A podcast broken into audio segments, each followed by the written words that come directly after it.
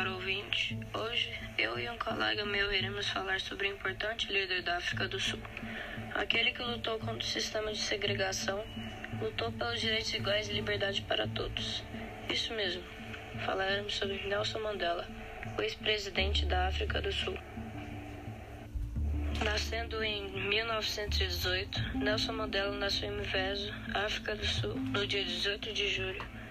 Filho em uma família de nobreza tribal, recebeu o nome de Roli Lala Dalibunga Mandela. Quando criança, por volta de seus sete anos, ingressou na escola primária, onde recebeu de sua professora o nome de Nelson, em homenagem ao almirante Horatio Nelson, seguindo um costume de dar nomes ingleses a todas as crianças que frequentavam a escola. Dois anos depois, seu pai, que estava visitando sua família na tribo, no momento longe de seu trabalho, morreu. Com essa reviravolta em sua vida, houve de abandonar sua tribo, família e amigos pela decisão de sua mãe, que se viu obrigada a deixar seu unigênito sob os cantões de um parente da família que tinha condições de zelar pela vida e a educação de Nelson Mandela.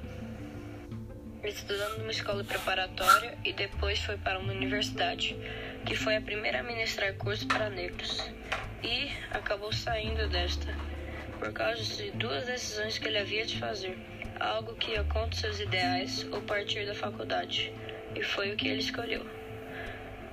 Também fugiu de Joanesburgo, onde ele morava, por causa de um casamento forçado que o seu parente arranjou para ele, pois ele acreditava no casamento romântico, onde conhecia a pretendente antes. Aqui é visível seu senso de liberdade. Mais tarde, com seus 22 anos, ingressou no curso de Direito e teve a oportunidade de tomar conhecimento da luta contra o apartheid, promovida pelo Congresso Nacional Africano, CNA, e foi um dos responsáveis por fundar a Liga Jovem da CNA.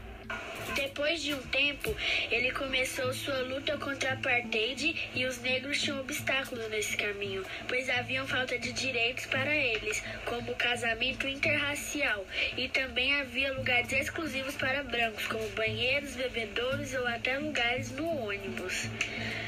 Com sua luta, ele se tornou um dos nomes mais principais, pois ele liderou e comandou protestos contra o apartheid. E em 1960, diversos líderes negros foram perseguidos, presos, torturados, assassinados ou condenados, e entre eles estava Mandela, que em 1964 foi condenado à prisão perpétua. E no dia 11 de fevereiro de 1990, depois de 26 anos, o presidente da África do Sul, Frederic de Klerk, liberta Mandela. E em 1993, Nelson Mandela e o presidente assinam uma nova Constituição sul-africana, pondo fim a mais de 300 anos de dominação política da minoria branca, preparando a África do Sul para um regime de democracia multirracial. E por fim, nesse mesmo ano, recebem o Prêmio Nobel da Paz pela luta em busca dos direitos civis e humanos no país. Depois disso, após longas negociações, Mandela conseguiu a realização das eleições multirraciais em abril de 1994. Seu partido saiu vitorioso e Mandela foi eleito presidente da África do Sul. Finalmente, seu governo, com maioria no parlamento, acabou com um longo período de opressão, aprovando importantes leis em favor dos negros. Mandela governou até 1999, quando conseguiu eleger seu sucessor e em 2006 foi premiado pela Anistia Internacional por sua luta em favor dos direitos humanos. Agora irei falar um pouco sobre a família dele. Em 1944, Mandela casa-se com a enfermeira Evelyn Mays, com quem teve duas filhas e dois filhos.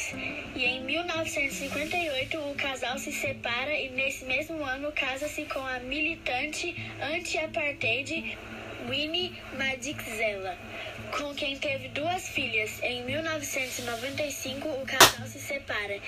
E em 1998, casa-se com Graça Meiko. Em 1999, ao deixar a presidência, vai morar com Graça em seu pequeno vilarejo de Kunu, quando cria uma fundação em defesa dos direitos humanos. Ele infelizmente na África do Sul, no dia 5 de dezembro de 2013. Enfim, chegamos até o final de mais um podcast.